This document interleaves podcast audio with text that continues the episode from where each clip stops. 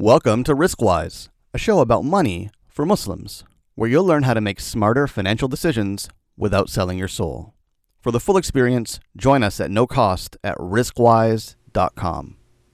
Assalamu alaikum. Welcome back to the show with Ahmed and Saeed. Saeed, how you doing? All right, man. Assalamu alaikum. Great to be here. Glad to be back and glad that everybody's joining us once again.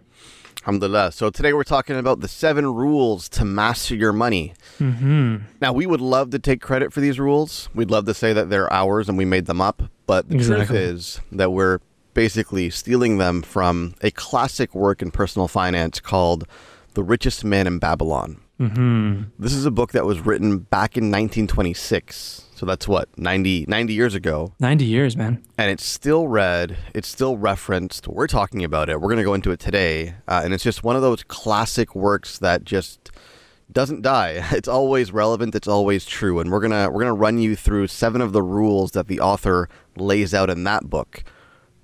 And Saeed is going to take us through the story. Yeah, so it's a collection of short stories that were, you know, compiled into a book. And if you buy the book, which I recommend, it's very cheap on Kindle, um, and you read it, don't be surprised that it's a little disjointed because there are a few different stories that kind of get uh, compiled together. And uh, the beginning story is kind of laying the framework or the the narrative, and it's a, a, a fictitious story. It's not real uh, about a real rich person in Babylon, but it teaches a lot of very important lessons. And the story revolves around the main character Arkad, who is the richest man in Babylon. But when he starts out, he is just a regular wage earning worker. He uh, is a scribe that carves uh, people's words on clay tablets. And that's what he does for a living. He doesn't come from a rich family. His father's a humble merchant, no big inheritance expected from him. He's not very wealthy.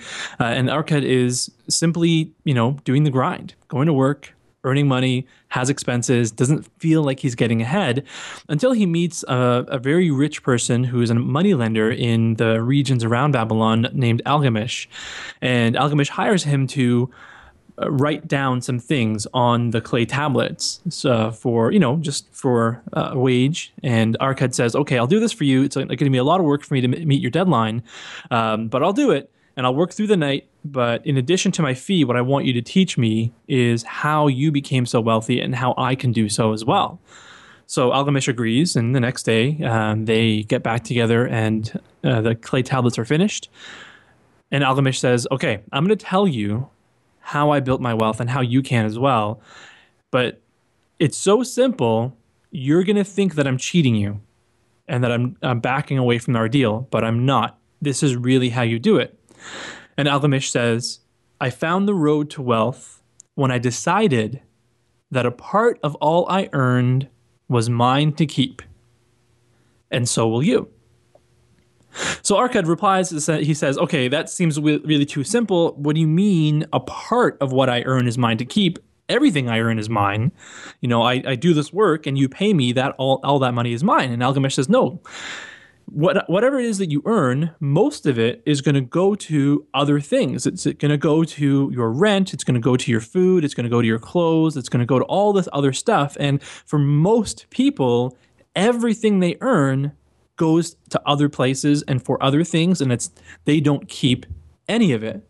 So the rule you need to live by is that for every 10 coins you earn, one of them you do not spend, you keep for yourself, and you find a good way to invest it and let that money grow.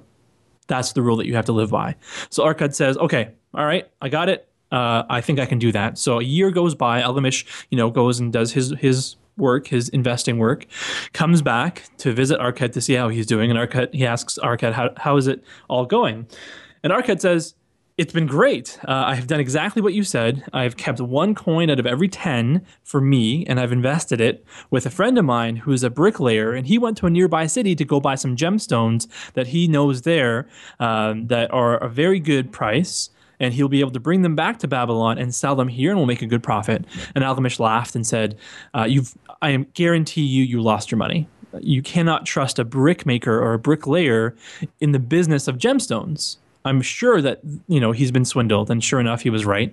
So another year goes by, and Algamish comes back and asks Arkad how he's doing, and Arkad says, uh, "I'm doing a lot better. Um, what I've done is I've, I've, done exactly what you said. First of all, you were right. The gemstones were worthless; they were pieces of glass, so I lost all my money there. I learned from that, and what I do now is the money that I've earned and saved, the one in ten, I've invested it with a shield maker for him to buy bronze." So that he can make shields, and every three months he gives me a share of the profits. So the money that I've made is making the money that I've saved, I invested it, it's making me money. And Algamish says, This is great, fantastic news. You're doing this right. Uh, now, with the profits that you're making from this shield maker deal, what are you doing with that? And Arkad says, Oh, well, man, I mean, uh, I've bought some nice shirts uh, that I haven't been able to buy in a long time. I've finally been able to buy some spice cakes and enjoy a little bit of the finer things in life that I've never been able to. So thank you very much for allowing me to do that. And Algamish laughs and he says, You have just eaten the children of your slaves. So think of your money as slaves. And I know slaves, that concept is a little uh, obviously very uh, out of vogue and not very popular to think of. So the way I like to think about it is okay, your, your investments are not your slaves, but they're your robots. Your investments are your robots that are working for you. And in addition to working for you and generating you profit, they're able to 3D print copies of themselves. That's your profit. Forget money. Let's talk about robots now. This is yeah, and 3D printing. It's very vogue. Um, so what you can do is you can take these new robots that have been created for you, these these new copies, these profits, and you can just trade it away and spend it away and put it away, or you can put them to work. So Algamish says you've just sold away and eaten the children of your investments rather than putting them to work. And that's the idea of compounding that we've discussed in our last podcast. So Arkad says, okay, I think I know what you're saying. I'll do better next time. So now two years goes by. Algamish returns after two years. He's looking a lot older. He's getting older, and he asks how he's doing. Uh, he asks, "Are you still trusting brickmakers?" Jokingly, and Arkad says, "Yes, actually, I am, but only in the business of bricklaying and brickmaking and house building. I have businesses with them. I have businesses with gem traders. I have business with shield makers. I have business in many different areas." And Algamish says, "That's fantastic. You have learned what it is like, or what it requires to become wealthy." To take one coin out of every 10 that you earn, keep it for yourself, and invest it. So then years goes by, and the next short story starts, and uh, the king of Babylon comes back. This is many years later. King of Babylon comes back from conquest, and he finds that the economy of Babylon is not very fantastic, and that he asks his advisors, "What's going on? The shops are closed. There aren't any markets or farmers. What happened? What's going on?" And the advisor said that it seems like all the wealth of Babylon has really trickled into the hands of a very few people. So there's a big income and wealth disparity in Babylon. And think about that, man. We talk about this as a social issue: income disparity, wealth disparity, CEO pay. You know, it's a big thing that we talk about now. But this book was written in 1926, and people talked about it back then right? Wealth disparity. How can poorer people become wealthy? So in the story, the the king says, "Okay, we need to go talk to the richest man in Babylon and find out uh, how he did it and whether he's willing to help anybody else." And of course, they go meet Arkad, and Arkad says, "I am so happy to teach everybody the seven rules to cure a lean purse, or you know, how to cure yourself from brokeitis." Yeah, so we're going to go through those rules now one by one. And just like we reframe the title, uh, we're going to reframe every one of the rules. And if you read the book, you'll see why we did that. Yeah, exactly. So, rule number one is pay yourself first. Yeah, and this is the main tenet of what Algamish taught Arkad. The main thing he taught him was first and foremost, for every 10 coins you earn, so for 10% of everything you make, should be yours to keep. And this concept rings true today too often I, I, people wonder why it is that they just can't seem to save money that at the end of the month they don't have enough left to invest. And simply it's priorities. It's big rocks versus little rocks and sand. If you don't put those big rocks first if you don't make putting 10% away a priority in your budget every month or every bi week every two weeks whenever it is you get paid it is simply not going to happen. And most people don't make it a priority. Savings rates across the world are incredibly dismal at 2 3 4% not near the 10% is where which is the minimum that it should be yeah 10% is an absolute minimum right i mean and back then you know, that might have been a good savings rate considering the rates that you need to, to earn on your investments today and the time horizon that you have for most people. 10% savings rate is really just the floor. That's the floor. Good word. That's the floor of where it should be. So that is the minimum, including anything else that you're doing through work, any work savings, you know, add up how much that is, add up how much percent of your gross income. If it's less than 10, then you need to up that. If it's at 10, great. You've met the first bar for investments and building wealth. I think this really ties back to our discussion on discipline, Saeed. The, the, the thing with waiting until the end of the month or after you spent all your money to invest is then you have to discipline yourself to not spend that last 10% or 15% and invest it. Whereas mm-hmm. when you mm-hmm. pay yourself first, you're not relying on discipline. You're just you're taking that right off the top. So it's not there anymore and you can't spend it. Exactly. Rule number 2 is to spend less than you earn. Now, this sounds easy, but it really is difficult to sustain in practice. To spend less than you earn is accomplished in a couple different ways. And Ahmed and I have this debate uh, all the time when we think about how we're going to, you know, talk about our budgeting um, podcast and course that we want to build, put out. There's two major schools of thought when it comes to budgeting. There is the every dollar needs to be assigned a task, so you need to budget every dollar that you earn. Uh, the second school of thought, which is kind of where I fall into, is look, at the end of the day, the whole purpose of budgeting is so that you can spend less and invest more. And in my experience, and I'm sure you all experience this too, if you've ever changed jobs and got a raise or got a raise at your work, and you thought, okay, yeah, it's an extra 100, 200, 300 bucks a month, you think that's fantastic, but two months goes by and you have no idea where that extra money is going. It's just being spent people's budgets grow like goldfish. They go to the size of whatever it is their capacity or whatever their environment is. So, what I tell people is what matters is that you're putting the money away first. So, you know, if you are having, if you find that it's difficult to, you know, save money at the end of the month and invest, well, then don't do it that way. Every day that you get paid, whether it's once a month or twice a month or however it is, set it up automatically to run through your bank that 10% goes away and gets invested automatically. That you don't even get to see that money. It comes either off your paycheck because it's a work program and your HR department takes care of it, or it comes out of your bank account the day that you get paid to make sure that everything that you need to invest in is taken care of. You'll automatically, by doing that, spend less money because you look at your account after all that and say, all right, well, I don't have 3000 to spend. I have, you know, 2700 to spend. And trust me, you won't notice the difference. I really like the the the mantra of giving every dollar a job.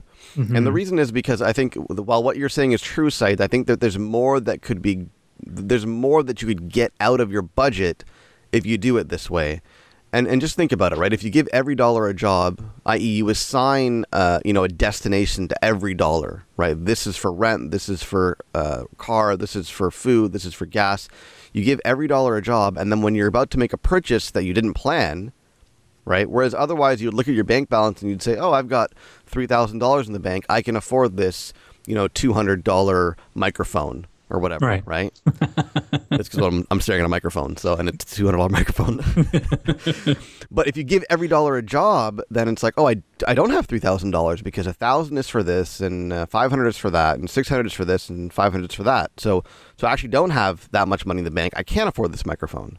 Mm-hmm. So it's a great way to rein in your spending because every dollar has a job, and you can't afford to spend it on on other things. Yeah, no doubt. There's many different ways of doing this, and at the end of the day, we got to find the way that works well for you, and we, we we need to control our expenses in order to ensure that we are doing that minimum 10% savings rate. So, and we're going to discuss this in, in greater detail in the future, inshallah. Rule number three is to always be invested. Mm-hmm. And we talked about inflation in, in the last episode, right? Exactly. The idea, the idea that if you're sitting on cash your money is not only not growing because it's not invested, but you're actually losing money because inflation is designed to decrease your wealth. Mm-hmm. It's designed to punish people who are holding on to cash. And if you're holding on to cash, that means you're not investing it, you're not spending it, it's not a benefit to the economy, it's just out of the economy sitting under your mattress. And it's not good for the public. So we're going to punish you for holding on to that cash. So be invested. Uh, and you know, Ahmed came up with a great analogy, which I really like. oh, I'm getting credit. Yeah, oh man, this is such a good. I, I gotta get you credit for this. All right, nice. He said, and this is, you know, saving money and not investing it is like planting a seed and not watering it.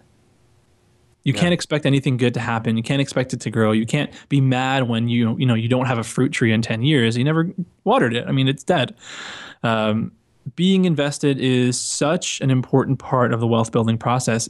And too often, you know, we hear about it in movies and whatever, you know, wouldn't you like a bank account of this much or this person has that much in their bank account or uh, having money in your bank, having a large amount of money in your bank sitting there doing nothing is not definition of what this whole story is about or what this podcast is about. It's not just having money in your account. That's going to be the starter, right?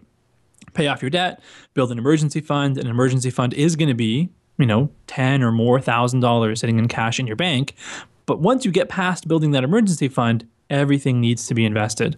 We need to have money that's working for you. You need those robots put to work, not sitting idle in a warehouse. That they're putting be, being put to work for you to make you money going forward.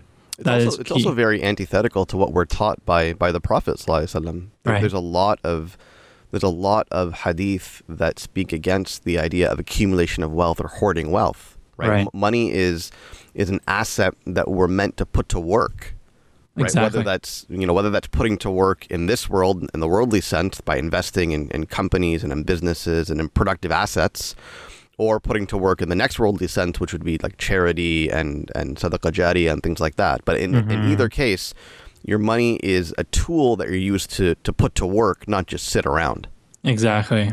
And we can talk about that theological motivation, that the motivation that our religion gives us to be invested in a few different ways. That's one of them.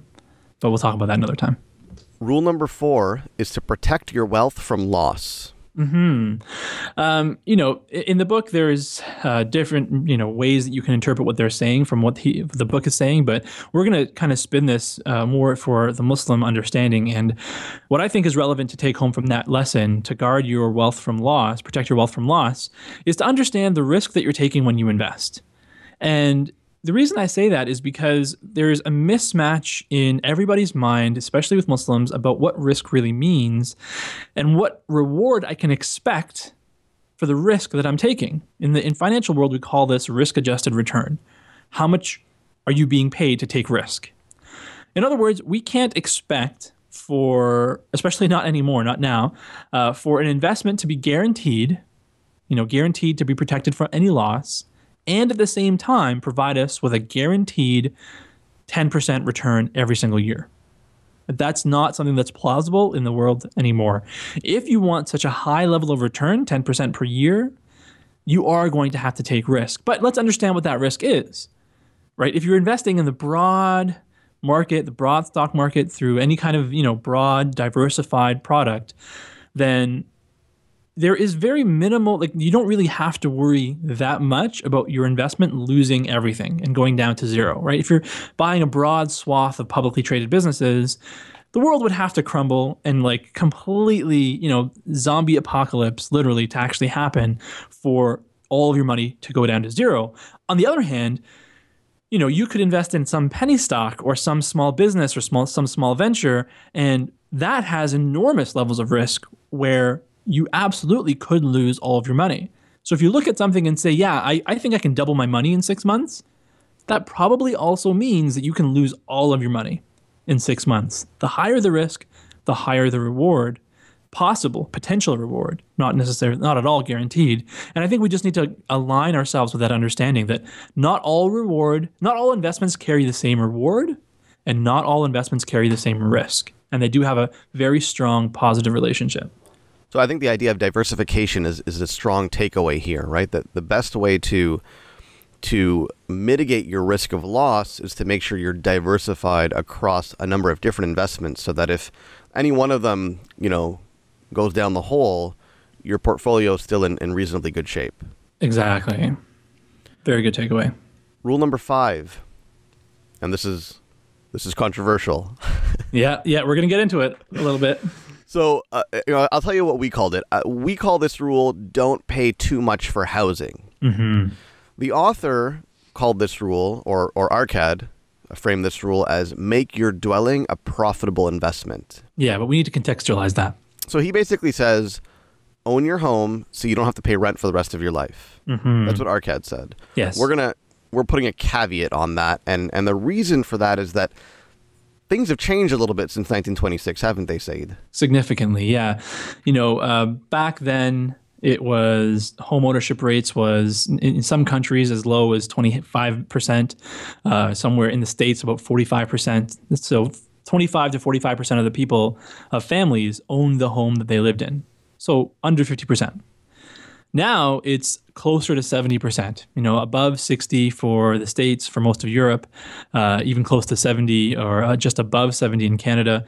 So the home ownership rates in many countries have doubled. So, you know, almost twice the amount of people own the homes they live in. So the demographics have changed. You know, if everybody back in the 20s read this book, they took that lesson to heart and they bought the home that they live in. And that's not that, and that's not necessarily a bad thing, but the reason we frame it as don't pay too much for housing is because in many countries now, m- most of the developed world, the idea of home ownership has superseded any financial mathematical logic. Yes, I love it's it's yeah, the, the the emotional appeal of owning a home has trumped, you know, rational decision making. Mm-hmm. And we can see that with a couple very well, one very powerful stati- statistic, which was in most of the developed world, the cost of a house. So, how much should you pay for a house? It's very difficult to pin down because you know, 60 years ago you could have bought a house for 25 grand, and now it's going to be 300, 400, 500, 600 grand. So, you know, how do we really compare back then till now? And one of the best metrics to do that is to say, well, how many years would the average family have to work to buy their house in cash? So, how many t- multiples, how many times their earnings, annual earnings, does it cost to buy a house? Is it four years worth of earnings, eight years worth of earnings? Well, we can look back at it, and the, the long hundred term, the long term hundred year average is four. That over the last hundred years, on average in the developed world, it's cost four years worth of that family's earnings to buy the average house. Now, depending on your country, it's anywhere between six to more than 10 times the average family's earnings to buy the average house in any category. So how is that possible? How is it possible that somebody used to be able to save up for, you know 4 years worth of, of earnings to buy a house? Now it's 10 times. Well, if we look at the data, and Ahmed and I will post this in the show notes, OECD looked at that question and they found that the largest determinant, the reason why houses are so much more expensive, so house prices have gone much higher than incomes have grown. And the reason why that's happened is simply because interest rates have come down and people are buying more. It's not their money. Yeah. They're using the bank's money to buy the house, right? That, that that's how it's possible. They're literally outbidding each other using borrowed money, which is detrimental. And if we separate and if we if we only follow this one rule out of the seven, which a lot of people have done, uh, you'll have this mania in housing in many countries. And some countries are worse than others. Um, and people won't think about the financial ramification of home ownership versus the long-term idea of renting or you know you be tactical and you you rent during periods like when house prices are high and interest rates are low and you buy on the other uh, other side but we do need to make that consideration Well, let's look at what let's look at why Arkad is saying own your home so you don't have to pay rent for the rest of your life. First of all, he's probably not saying take a massive loan from the bank to buy a house. That's, Yes. that's probably not what he's saying, right? Yeah, no. He's probably saying pay it off, like buy your house outright in cash, or you know take a small loan maybe for a few years. But I, I can guarantee you, he's not saying take on a 25 year amortized mortgage right to buy your house. And secondly, you know, we would definitely question whether if housing prices were where they are today back then, whether this advice would still be uh, w- would still be sound. yeah exactly would he still given the financial situation that people are in and we've talked about this And re- and realistically, what people do now is, I think what Arkad is saying is own your home and then that's it. Buy it, buy it, and then and then you're done. Live there forever, right? So you don't have a bill to pay for the rest of your life. But what people do now is we we buy the house and then five years later we upgrade, and then ten years later we upgrade again, and then by the time you retire, you've been through three or four houses, and and you've still got a mortgage. You're still paying a bill. yeah So we haven't really accomplished much by buying the house that way, have we? Exactly. So the idea that uh, home ownership is going to save you money only makes sense if you're staying there forever. You buy one house, you stay, you pay it off quick, and you stay there forever. If you keep upgrading every five years, as Ahmed said, you're continuing to pay the bank and you're continuing to pay interest. And I- think the underlying reason that people love housing is because they love the idea of I own my home and I feel secure. Like I've asked people, why do you why are you so gung ho on buying a house? You know, I don't think you're financially ready, but you really want it. Why? And the first reason that people will cite is the security. So let me pose to you an idea. If you have, let's say you turn 65 years old, you own your home, no mortgage, nothing, and you have no savings or investments, how are you buying groceries next week? Is that really security? Because that is a reality for so many people now. They don't have pensions, they don't have long term savings, they don't have financial assets, but they have their home, hopefully with a mortgage paid off, but more and more people are retiring with the mortgage too. Is it security if you cannot pay, pay for groceries the following day? On the other hand, you know, what if you were renting at 65, but you had financial assets, liquid assets paying you dividends well in excess of your rent, well in excess of your bills, well in excess of your groceries and your your you know your your food and everything else that you have to spend on. If your passive income is way more than your expenses, isn't that more secure? I would argue, yeah. And I think in the end, just to close out this point, we're not. This is not a, a rent versus buy discussion right now. We're not saying you should rent or you should buy either way. What we're saying is it is a numbers game. You've got to run the numbers, and you should minimize the amount of money you spend on housing, regardless of how, you know, regardless of whether it's rent or buy. Exactly. Because housing probably is not one of your, you know, the big rocks that we talked about, the big important life goals. Owning a house probably isn't one of them. If it is, then you should go back to that episode and listen to it again. Yeah. It shouldn't be, right? And if it's not one of those big goals, then by definition, you should minimize the amount of money you spend on it so that you can spend more on those big goals. hmm The big things that you want to accomplish in life. Okay. Rule number six automate. Yeah, so we kind of touched on this a little bit earlier, but this is a, you know, Ahmed and I were thinking about making this episode solely about this topic, about the mechanics of automation. And the reason why is because it is key to success. We talked about before how discipline is not enough to carry you through the long term of making good habits stick. So if you want to change your behavior, you'll be motivated for a little while, but until you control um, and and create new systems, your motivation will wane like it has in the past, and you'll stop doing what is good because that motivation is just it's not enough. It's not going to it's not sustainable. It's a quick burning fire. So use that fire to create processes that can carry you through the long run. So with your investing, you know, 10% is the minimum that you should be putting away in your investments and not touching it until you're old and gray. This is the money that is going to be used to buy businesses, to buy stuff that pays you to own it, so that one day those passive investments that are making you money will be able to pay for all your bills and then some. Right? That's financial security. I don't have to go to work, all my bills are paid automatically. But it's difficult to do that because it takes 20, 30 years to actually accomplish this. So if we have to have that discipline every 2 weeks, it's not going to happen. So if you have if you work at a, a, larger corporation and they have a savings plan through work any kind of retirement plan make sure you evaluate it to ensure that it's a good quality plan first and foremost. Many of them are. And if they are then it should be on your to-do list right now. Go speak to hr i want to increase my contributions such that 10% at minimum is going into those retirement accounts at work.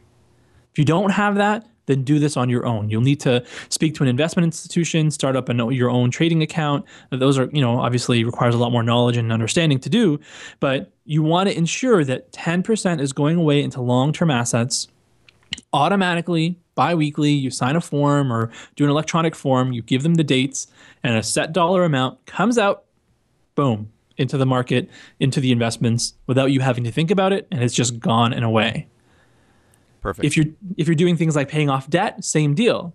Don't wait till the end of the month to see what you have left over to pay off your debt. No, set it up. automatically right now log into your bank. This is a to do on your item. If you have debt that you want to pay off, log into your bank and set up a pre authorized payment, an automatic payment every two weeks or every month of a set dollar amount to that debt. If at the end of the month you have more and you can, you know, manually go in and put more, great. But start here. Automate. Rule number seven, and we're almost out of time, so we're going to make this quick, Saeed. Okay. Rule number seven is make more money. now think Yeah. about it. There's there's really three variables at play here when it comes to increasing wealth, right? And we've talked about most of them. One is time, and, and I think we talked about that last episode with the idea of compounding, right? Yes. Time is really the most important thing you have on your side or not on your side um, because of the rule of compounding. Right. The second is the rate of return, whether you're going to get, you know, 5% in the markets, 10%, 1%, 20%, whatever, that, that'll make a big difference. Yeah. But thirdly is the amount of money you have to invest, the amount of money you can save. And and when it comes to saving, you can rein in your expenses all you want, but eventually you will hit a floor. Right? There's only so much money you can save. You have to Right. spend you have to spend, you know, money on your necessary expenses and so on and so forth. So the only way to increase that savings rate beyond that that that bottom line is to make more of it. Hmm. Right? And this this may or may not be doable for you, maybe. But I want you to really take a look at this option, because really to get to that financial security level, as Ahmed said, you do have to invest. And if you're really str- struggling to control the expenses because you're just not making enough, then you really do need to explore this option. And it's actually not a, a bad time in you know the world history for this to be uh, something that you have to think about because there are a lot more ways now to make a little bit of side money uh, than there ever has been before. You know, if you own a home or if you have a place that you have an extra room, you can put it up on Airbnb and rent it out for a few nights a month for a couple hundred bucks a month. I mean, that's not you know an insignificant amount. There's Uber where you can you know become your own taxi in your own, in your city and make some money driving people around if that's an option you have a good car. There's not a small number. There's quite a few ways in this new sharing economy that we have uh, that is continuing to grow where people are putting in more effort and choosing to make more money. So I, I- you know, I really think the takeaway here, Saeed, is like not really the specifics. Like we can, there's lots of ways you can make money, and we could spend. Well, we could do a whole podcast on that, and there are podcasts on that. and there's But- entire uh, websites on that. Yeah, but I think I think what's important here is the attitude or the approach, right? Yes. That you you kind of you you view your life and your earning of money like a business. Even if you're employed, that's fine, right? You may be employed and you may you may be uh, earning a salary, but if you view your life, at least the earning money part of your life as a business, then you should always be on the lookout for ways to earn more money. Not because you're greedy, not because you want to accumulate wealth, but because you're going to need to do that to achieve your life goals, to achieve the things that are important to you, right. right? So a job is just a job. If you can find a better one that makes you more money, or you can negotiate your salary, or you can, you know, um, you can you can educate yourself to to increase your skills and and move up the ladder, Right. then you should do those things. If you can start a business on the side to make some extra cash, you should do that. If you can, mm-hmm. you know, go full time and start your own business, then you should do that. I mean, these are all things that are options that are available to you and it's just you have to have the mindset of, you know, what can I do to earn more money for the time that I spend? Right. That's the bottom line, right? You're going to go into work every day anyways. So it, you might as well make more out of it than less. Exactly. And that'll increase your ability to put more away, to get to that 10% and beyond that 10% to really build your wealth. And then, you know, you have more room for those big rocks, inshallah. Inshallah. So that's a wrap. Saeed, do you have anything to add? Well, you know, this is a book that's written 90 years ago, and as with a very few caveats, most of it still applies, which tells you that the principles of building wealth don't really change. The core principles and pillars 90 years ago still apply today. So we don't need to wait for some new fandangled approach, some tax account, some tax break, some rate, some whatever. You know, 90 years of the same thing as what people is what people have been using to build their wealth and their own, their own lives. So there's really no reason to wait for anything new to help us out. We've got the tools. We know what we need to do. We've known it for a while. Yeah, if, if you can honestly, uh, you know, internalize and apply these rules, you're good. Yes. Like, there's really not a whole lot that say that I can, can like, I mean, we're going to talk about a lot more stuff and specifics and get into this stuff in more detail, but, but really, if you just stopped here and you applied these rules, then you'd be good. Mm-hmm. That's obviously easier said than done, and we're going to help you apply these rules as time goes forward. But, but can, re- this is really the crux of the matter. Yeah, and we're going to continue with that motivation, continue with those ideas, inshallah. And and you know this is this is what it's all about right here. These seven rules. Come back to this often as you can. Pick up the book. Like I said, it's very cheap on Kindle if you have a Kindle, um, and it's very uh, it's a very good. It's a, a book that I wrote, read back when I was a teenager, and it really stuck with me because you know, Ahmed and I have uh, talked about these in a very abstract sort of way. In the book, it's told as a story, and it really holds on to you. I think. So I guess I should read it then. I thought you did for homework, man. That was the homework last no, week. No, I bought it. I bought it, but I, I, I mean, well, why should I now? No, because it, the story is re- really well told. All right, I'll read it. I'll read it. Relax. And relax. there's more. There's more than just the seven rules. So please check it out. All right, inshallah. Sounds good. Saeed, Jazakallah khair. Talk to you soon. Yes. Assalamu alaikum.